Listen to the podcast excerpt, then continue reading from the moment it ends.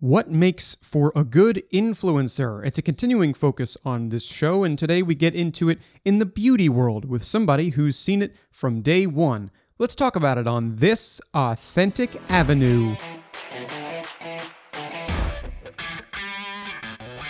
Birchbox, a monthly beauty and grooming subscription box which has been around since basically the start of the influencer economy in 2010.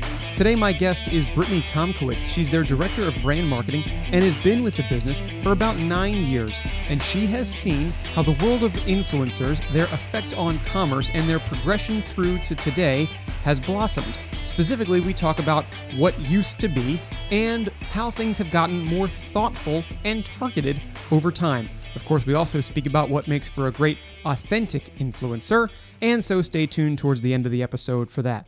I love this topic. It's one of personal interest, and so I look at it every couple of months. If you have any suggestions for me as to what other industries I should do, just let me know, and I'll let you know how you can contact me after the interview. But first, let's have that interview. So sit back, relax, and build a foundation of knowledge with me as I get real with Birchbox and Brittany Tomkiewicz. Brittany, thanks so much for joining me. How are you? Doing great. How are you? I'm good. I'm good. I'm going to learn through this conversation today, though, so I'm suspecting I'll be better by the end, even though Birchbox and its core demographic uh, isn't exactly me, because I'm not a big like beauty shopper. I am intensely interested in the industry from the perspective of our focus today, which is the influencer world. I've done it a little bit. I think I got close when I had a conversation with Dyson, and really that's just because they have really good hair dryers. But with you, I want to learn as one of the OGs in this space. Birchbox has done a really nice job of growing its subscription business. And I want to learn more about how influencers and their use and their value has changed over time. But before I do that and get into the weeds, I'd like to start for those who don't know what it is. Would you mind telling us just what, what Birchbox is? Help us level set. Yes, absolutely. And you are very similar to a lot of people out there that don't have the kind of time or energy to shop for beauty and grooming stuff, uh, Birchbox is a subscription service that was created around this idea that the majority of humans don't want to spend a lot of time trying to find the right things for their routine. And our service curates products for people based on their needs and their preferences and their profile to help them to find great products because there's tens of thousands, if not, I mean, hundreds of thousands, millions of things out there and it's nearly impossible to know what's going to work and you know which products to gravitate towards so our service helps you cut through all of that clutter. In this world of helping you cut through the clutter and getting people who don't have the time to go out and do it to have this solution um, at the very beginning let's just go with the beginning of, of your tenure with the business which also to illuminate how long have you been how long have you been with birchbox? I've been at the company for nine and a half years now. Crazy. okay so then you have seen firsthand not only how the business of direct to consumer has blown up, but so too how the how the beauty industry has taken great use and value from um, creators who, let's say, nine and a half years ago, where were we? We were at the beginning of 2012, right? Uh, so, yeah. yep. Which means that you know we were five years into social big YouTubers really, I mean, I, I really didn't pay much attention. I mean, Vine, I mean, Vine had barely started. So you were at the very beginning of like the creator yeah. economy. Mm-hmm. And because of that, social commerce really hadn't quite yet come so strongly into play. Can you tell me a little bit about, and unless you weren't involved with the first bits of influencer work, maybe that, you know, maybe you could tell me that, but the first few pieces of business that you did with the creators to bring value to Birchbox, what was that like? How did you find those folks? And then we'll talk about how that approach has changed over time. But I'd like to get some history here. Yeah, sure. I was a big part of that in my initial days. A lot of my job was finding any and all ways to get Birchbox out there. And as a person who was, you know, early in my career, I was an early adopter of social media and, you know, of YouTube and, and Instagram and Facebook. You know, I was seeing that all of these people um, a lot of these creators were you know doing these things that were kind of called haul videos at the time and um, you know we're searching for and looking for different kinds of content to create at the time. Like you said it was super new and people were um, just figuring out what what their content strategy even was as a creator. And since we had these you know and obviously still to this day have these monthly boxes that we ship out um, you know myself and my team were were like well there's definitely something here where we can just set up creators with our monthly subscription service, comp them something, and it will give them the opportunity to have something to do and to talk about every month. So, really, my pitch to these early YouTubers was, you know, Birchbox is a monthly subscription. I know you're, you know, looking for content to put out on a regular basis you know what better than you know doing this monthly haul video to talk about what you've discovered what you like what you dislike. Um, and a lot of our early growth was largely because of the fact that my team and I were able to get boxes and subscriptions in the hands of a ton of different creators, particularly with a focus on YouTube, where a lot of early creator content was was really mostly active on that platform and platform and then of course expanded more so into Instagram, Facebook, and now TikTok. But um, you know, at the time we were very focused on YouTube and set up, um, you know, truly as many people as we could physically reach out to with free subscriptions for you know anywhere from three to six months and just you know ask them to cover what they were experiencing. Um, and and we had a lot of success success with that early on, and people were really pumped and excited about it because the idea of subscription commerce was so new at the time too. And you know we were able to get a lot of um, a lot of our initial explosive growth really came out of the YouTube creator community and the fact that people were doing these uh, haul videos and these, you know, monthly recaps of the things that they were experiencing and, and product reviews. And then from there, I'm sure you as a consumer of content, you know, have, have been tracking this all these years, you know, haul videos and unboxing videos are a whole genre of, of, of a kind of content that people do on a regular basis. Oh, for sure. I mean, it it's it happens in pretty much every major category now. It's not just a haul for I mean, it could be fashion, it could be any type of shopping, clothing, that type of thing. You see it with all the big new pieces of tech. I mean, like MK, what MKBHD, or am I got that wrong? MBK, whatever. Uh, big tech creators have done this. Um, mm-hmm. You know, weirdly enough, I'm starting to see it, even though they haven't quite found their feet yet, uh, in food. And really, you see it with basically a bunch. Of, I mean, like let's be honest, a bunch of creators get together. Let's say, hey, let's go buy $100 worth of PF Chang's and come back here and have a mukbang and talk about our lives. So it's not quite like an unboxing of food, but like people are trying to figure out how to bring that culture to other categories. And so to have done it first or to be a pioneer here was special and ultimately transformative for the way that creators brought commerce to their audiences. Mm-hmm. So when you first got into this and you brought those first few partners in, where you said, have a free subscription Talk to us about what you like, what you don't like. Share this with your audience. What was that first one or two watershed moments where you saw what was happening, saw how it was affecting the business, and said, "This is here to stay"?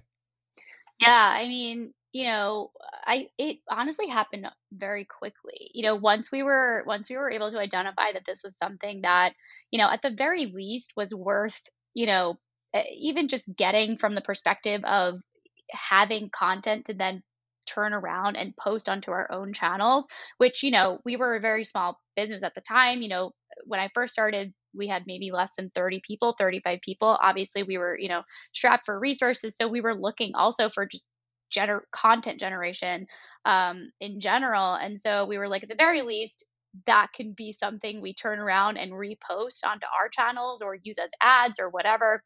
Um, and you know, so we were really excited about it from the get go. And then the second we started, you know, seeing month over month and eh, these people, these different creators covering what they were receiving, you know, it all kind of happened very fast. I mean, it just kind of exploded at, at, a certain point where all of a sudden, you know, in addition to the outbound stuff that we were doing, we were getting so much inbound um, you know, from from different creators that we're seeing other creators posting about their Birchboxes and unboxing Right, it's like, hey, them. I want that. Right. right, exactly. And so there was all this whole kind of explosion of you know other creators seeing that, and you know once we started getting you know more inbound inquiries than you know we could physically handle ourselves we were like okay there's something here clearly that's exciting to creators first and foremost and then you know from from there you know we were giving them custom links with utm tags um, custom promo codes, started distributing kind of some some level of specificity and um, how we were getting people to drive over to our site. Started setting them up on affiliate in our affiliate programs um, and so we were able to track and really see just how much interest you know at the time that there was. And and i you know i think it, it's similar to the way that you you know want to validate your purchase behaviors from with your friends with your family you know these creators started developing communities and and connecting with people in that same capacity where they were really you know becoming like a friend like you know um, influence type figure for these people in a way that was a bit deeper than kind of other channels and other kinds of marketing that people were doing at that time. And you know we started seeing just such an explosion of traffic and um, conversions from you know based on the way we were looking at you know like I was saying, these UTM links and, and the traffic we were seeing in our affiliate programs was just explosive. And so we just kept growing it from there and kept putting more and more resources towards getting more boxes and more hands and um, you know starting to develop even even more thoughtful and specific collaborations in terms of content that we were creating from there. Let me ask about being thoughtful and specific for a moment because it didn't take too long in the grand scheme of things for that first mover's advantage to be flooded with a bunch of other competitors who wanted to do the same thing and not just in like a subscription box, not even just within beauty. I mean, everybody started to do this. And people got more skeptical and scrutinized more heavily those UTMs and the traffic that was coming in, and mm-hmm. specifically mm-hmm. the value that was coming in on a transactional basis from partnerships with these folks. Just the same, all of these creators built these stronger, deeper connections because they weren't just on their screen. They were now in their box. Oh, I'm doing what my favorite creator is doing. That is cool. I can, I, it's tangible. I can touch it. I, it, it happens every month where I feel this different thing than just clicking like on the video. And that meant that over time, brands needed to figure out how to continue to adapt. Now, I, I give you all this preface because I know you have a specific idea uh, on this, but We've also seen the rise of creators begin their own fashion brands, begin their own beauty brands. Uh, we have seen the collaborations get bigger and bigger, more targeted, and also, I think, lesser in number at that scale. And I'd be curious to know from your perspective, with an eye to things other than just the bottom line or the bottom of the funnel, how do you see these sorts of creator collaborations today, nine and a half years on, as opposed to that first gold rush of content and new business. Yeah, for sure. And I, you know, this really dramatically changed for us about, you know, three to four years ago when um, we started on, you know, tapping into this new kind of customer that I know, you know, I've mentioned to you called the casual consumer. And, you know, this person who is, you know, busy, who doesn't necessarily have the interest or the energy to seek out beauty products and grooming products themselves and wants a little bit more of a helping hand and a, a curated perspective on it. And that's where kind of Birchbox service comes in. You know, we started tapping into this casual customer who is not necessarily actively seeking out beauty boxes, right? They're not raising their hand saying saying like, "Yeah, I want a beauty subscription or I want to engage and play in this category. So it got a lot more interesting to reach this target customer for us about three to four years ago. And we started really pivoting towards this person um, because they're not looking for us. So we, you know, started looking at influencer and thinking about influencers as an opportunity to cut through to that person because um, it became even more important that we were really hand selecting and being very specific about who it was that we were working with in relation to their relationship with beauty and grooming. Um, you know, whereas earlier days we were just like whoever whoever wants to cover Birchbox and, and work with us, we kind of had a more like let's work with everybody approach and and capitalize on this trend we were seeing. And then, you know, a few years ago, we started really thinking very seriously about the kinds of people we were aligning with and associating with because it became super important to us that the, the, influencers that we were collaborating with were able to authentically turn to their audience who we also you know believed were this beauty casual consumer and say you know talk about their relationship with beauty and and why they use the Birchbox service in a way that was going to help us to reach this new kind of customer very intentionally um, and not scare them off because you know this seeing a visual of a beauty box or of a subscription, you know, at first glance, a beauty casual consumer might kind of scroll on past. But if their favorite creator, you know, we're working with a couple of people right now that are in the comedy space. They're comedians who are totally beauty casual and they're not people who necessarily dabble in the beauty realm or within beauty sponsorships at all um, you know and for them to turn around and say to their their audience who follows them for a completely different reason than than what brands they're using. They follow them for comedy. You know, for them to turn around and say like, "Hey, you know, in addition to like all this fun and funny stuff I'm doing, I also, you know, because I'm so busy, I use this service and I think you should use this service too and authentically having this conversation around beauty and what it means for them has been extremely powerful um, for us as a tool to cut through to this audience that's a bit harder for us to reach and so it it became more important for us to you know focus less on the quantity and more on the quality of you know relationships that we were building and and as of you know three four years ago we've been very very specific about the way in which we work with creators and um, you know we go through a very you know lengthy back and forth conversation with them to determine whether it's a fit. And there's a lot of scenarios where it isn't. And, you know, and because they're not necessarily this beauty casual person and that's okay you know but it's it's just not the target customer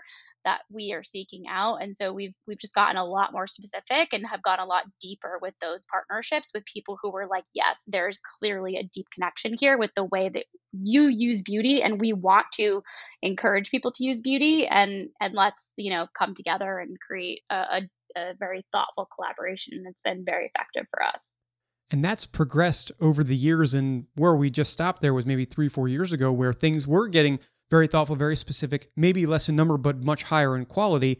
I want to ask you about what's happening right now and what's yet to come before I close out by asking you about advice in this A word that I like to pursue here, which is authenticity. But what I have noticed right now and going forward is that businesses are not just collaborating with a few mega influencers in very thoughtful ways, they are integrating them directly into the product offering. I don't want to mention, you know, uh, where else in the beauty space it's happening. I know it is happening, but let's just say creators with their own independent lines that bear their name. Heck, let's go outside of beauty. I mentioned food a little while ago, and, and while people on YouTube are still making mukbangs, McDonald's is out there putting BTS in the bag. So, where do you see this happening now within Birchbox or within beauty broadly? Do you think that the relationships are continuing to deepen through product integrations and even on the startup side through things like equity? And then maybe after that, and I know this is a big question, where do you foresee this going? Because that can't continue in the same deepening way. Something else will have to change. Otherwise, you'd give up your whole company to a creator. So, where do you see this going? Yeah, I think, you know, for us right now, what we're finding is working well is, you know, going into collaborations with the mindset of let's work together for several months and let's try and convert as much of this person's community as possible into a customer.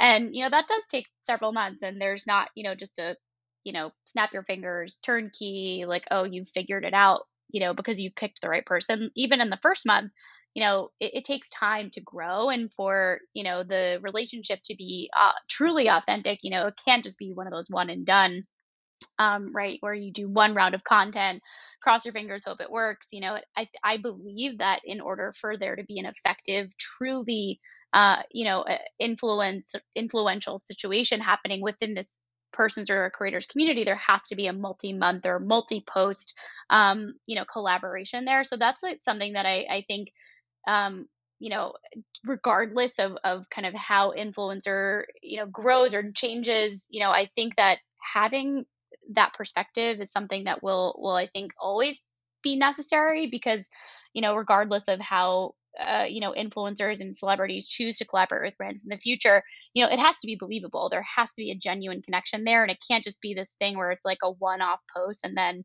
you know you're done. You're not going to see a ton of return on that you know? You're you're just not. It's just hard to convince someone in a single setting that this service is worth it. You've got to go check it out. You know there has to be this multi multi uh you know month conversation that goes on. That said Um, you know, I do think, you know, you bring up the the, the McDonald's example, um, which is so wacky and so interesting.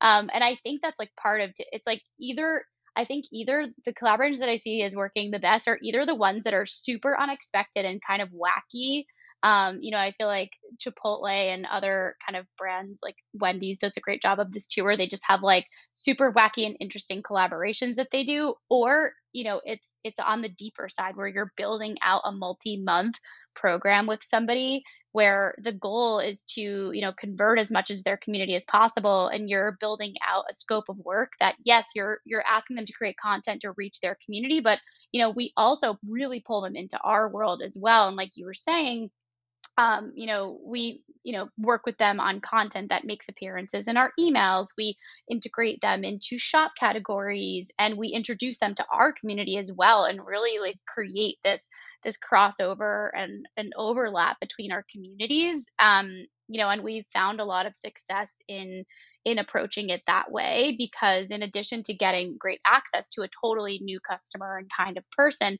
we're also you know getting you know more out of these creative assets and these videos and, and photos that we're getting as well because we're utilizing them across all of our channels.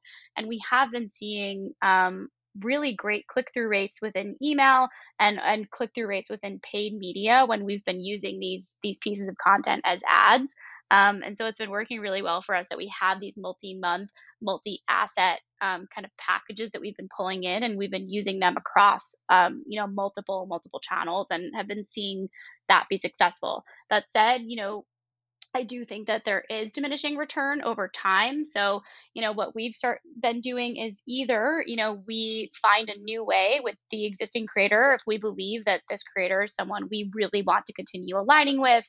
Um, you know, an example is someone we're working with right now, one of the comedians I mentioned um, you know, she's been doing such an amazing job for us and has been driving a lot of traffic, a lot of excitement and interest, and we want to continue that momentum. And now what we're doing is pivoting her content and the conversations we're having around our shop business and pushing towards our kits and different other kinds of curations that people can purchase and deepening the story in a different way. Um, you know, so I think for brands that are working with creators if you're wanting to continue momentum like as long as there's something new and a different kind of direction to take the content and the conversation i think that there is um, more to more revenue and, and more traffic to be to be had and to drive out of those relationships. But i do think that there's like a time limit and diminishing returns at a certain point and so you know there you know i think you know six months three to six months is usually a pretty good time frame um, to where you'll get a good amount of content and assets out of it that you can turn around and utilize and, and get something out of and enough time for you to kind of gauge whether you want to continue the momentum or not. And then in the case of not wanting to continue um, you know which is the case and happens um, you know naturally you know we're we're like constantly talking to other and new creators and rotating them into these kind of like partnership pipelines if you will. I need to uh, close here by asking you about some advice because like i said I, i've pursued this influencer angle a little bit. Whereas I normally ask folks to tell me about how to build an authentic brand, what I'd like to figure out from you today is as somebody who has been there since the very beginning of this journey in uh, the early days of finding a few creators via free subscriptions and building incredible audience experiences to these deeper, more thoughtful partnerships to now the beyond, I have to know through it all, there has been evolving criteria about what makes that type of partner truly authentic to a brand. It's going to be different for everybody and for every business, but I do want to close uh, to learn from you and your perspective. How do you find that authentic creator? And maybe if that's not like uh, tactical enough of a question, what makes for an authentic creator to you personally? Yeah, I think, um, I mean, the way that I approach it is well, first and foremost, you know, we always look at creators through the lens of our target customer. So I think in order to have a very successful influencer campaign and and this is for any brand, you need to be very very clear on who you are trying to reach and what defines your customer. If you don't have that in a very if it's not very clear, and not very succinct and you don't have a ton of research behind that, don't bother with influ- influencers not going to help you you know? It's just going to be a, a, like moment in time and a, a marketing tool that's kind of a blip on the radar. I think it's really important to very to, at the very outset of considering investing into influencers to be very clear on who your customer is first. And then from there you know i think it becomes a lot easier because you're you know you have this research you have clarity around who your customer is and who you're trying to reach. And i think it becomes easier to start matching up people with that customer target um, you know just from the get-go. But then you know separately you know i myself and and i ask everyone at birchbox to do this you know to to share with me who are you following and why? You know what kind of people do you find influential um, and and you know i get a lot of recommendations just from from our team um, and i you know just kind of naturally you know navigate and do a lot of research myself on instagram to find different people um, in different industries i tend to myself because birchbox is going after its casual customer we're not looking for a beauty, you know, obsessed person. I look towards the categories or the niche areas where, you know, there are less beauty sponsorships and less beauty conversations happening. Um, because like the comedy space or you know we're currently looking at and talking to some athletes you know we're looking at you know categories where beauty is kind of untapped um, in, in, a lot of ways and, and seeking people out because we believe that by doing so and inserting ourselves into those spaces that there'll be an opportunity to reach a totally new customer that would be harder to reach otherwise through just or paid advertising and and you know and through interest targeting. Um, and so you know that's kind of how we approach it in terms of how we seek people out. Of course there's also people who reach out to us and you know there's there's those natural kind of organic conversations and relationships that develop too. Um, and then in terms of just what uh, how I decide or how I can determine um, you know whether someone is a fit or not is is really through a dialogue and this is kind of this is very manual but um, you know we really do take the time to have the conversation with the creator creators around what their beauty uh, perspective is and what their relationship with beauty is and really you know if they consider themselves and the way that they um, consume and engage with beauty is beauty casual. Um, you know, we're like, great, that is what needs to be there at its core. Um, you know, and so so we really base it on whether the person aligns to that that beauty behavior and that beauty casual kind of psychographic um, first and foremost and that's that's a really huge aspect of the of the dialogue that we have in the upfront with these creators well, that's interesting to hear your, your deep dive today, especially with such storied knowledge of this business, uh, of this brand, and, and of this practice. So I'm really glad to have taken it in here. Uh, listeners, take take a page out of their book. I mean, this is again one of the original businesses that knew how to do influencer right and continues to do it right today. So for all of that, Brittany, thank you so much for joining me, and uh, I hope you guys keep on growing. Of course, thank you so much for having me. Where will this world take us? I'm not sure, but I think influencers and celebrities will just continue to launch their own lines. Funny enough, between this interview, and thank you, Brittany, for joining us, another one was launched with Madison Beer and Vanessa Hudgens, I think. But I think that's where it'll go. Doesn't mean it's true, and I want to learn more from you. So here's how you can connect with me on LinkedIn.